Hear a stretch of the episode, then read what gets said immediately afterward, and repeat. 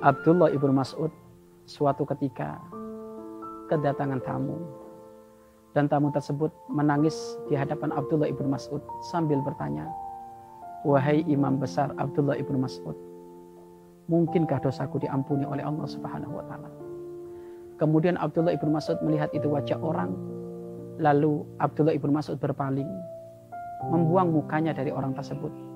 Maka orang tersebut semakin menangis menjadi-jadi Tangisannya semakin kencang. Tangisannya semakin menjadi-jadi. Derayan air matanya semakin deras.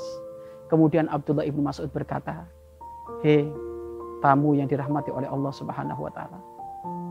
Asal tahu saja, pintu surga Allah itu ada delapan dan semuanya dibuka dan kadang ditutup.